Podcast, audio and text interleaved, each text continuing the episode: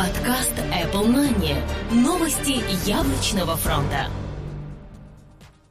Всем привет, меня зовут Влад Филатов, это сто восьмидесятый выпуск нашего новостного яблочного подкаста. Сегодня в выпуске: Mac прибавили в продажах на территории США, Apple запатентовала новую систему стабилизации, iPhone шесть получит четыре и пять десятых дюймовый экран, вышла о эс икс Mavericks десять девять два бета два, Apple будет расширять область применения жидкого металла.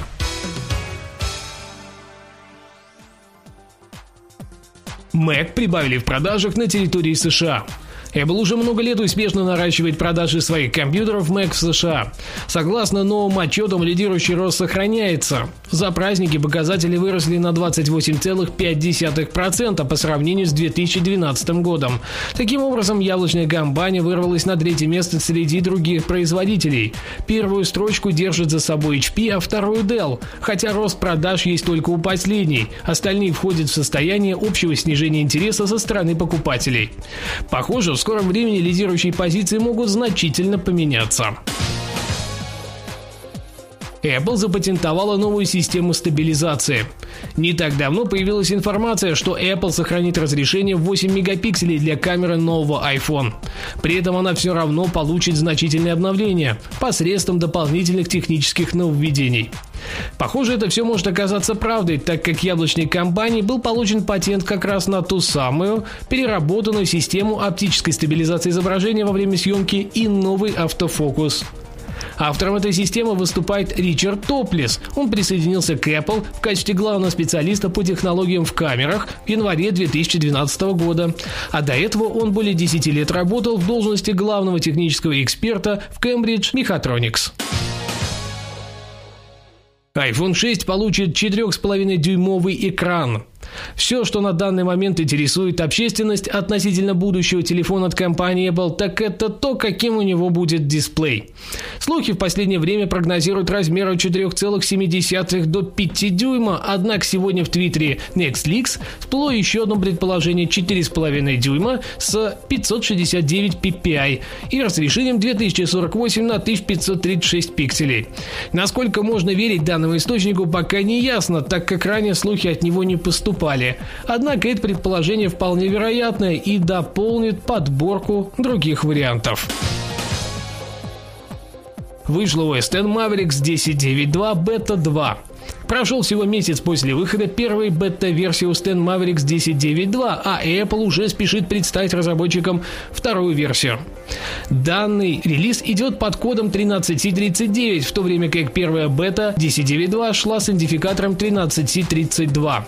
Особых изменений пока не замечено, но Apple просит разработчиков сконцентрироваться на сообщениях, а также на FaceTime-аудио. Дата выхода финала десять два пока неизвестна. Также в этой сборке появилась возможность блокировать абонентов в приложениях сообщения и FaceTime, естественно, с поддержкой синхронизации базы заблокированных номеров с вашим устройством на ай о эс семь. Apple будет расширять область применения жидкого металла.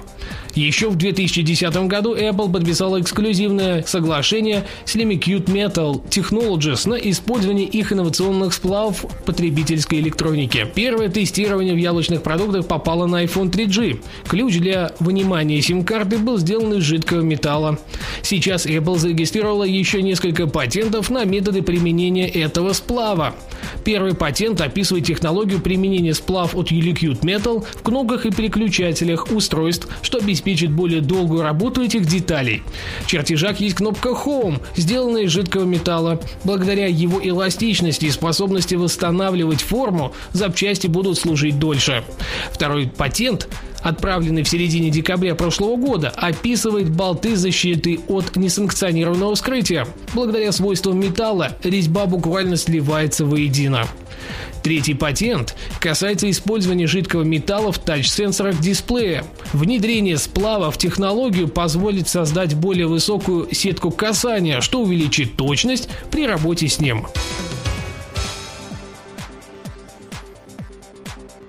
На этом у нас все новости за эту неделю. Выпуск подготовлен при медиаподдержке проекта Рунет Таймс точка ру. Над выпуском работали: подготовка материала и ведение — Влад Филатов, монтаж и сведение звука — Сергей Булезов. Всем отличной яблочной недели, крутых гаджетов и еще больше интересных приложений. Пока-пока.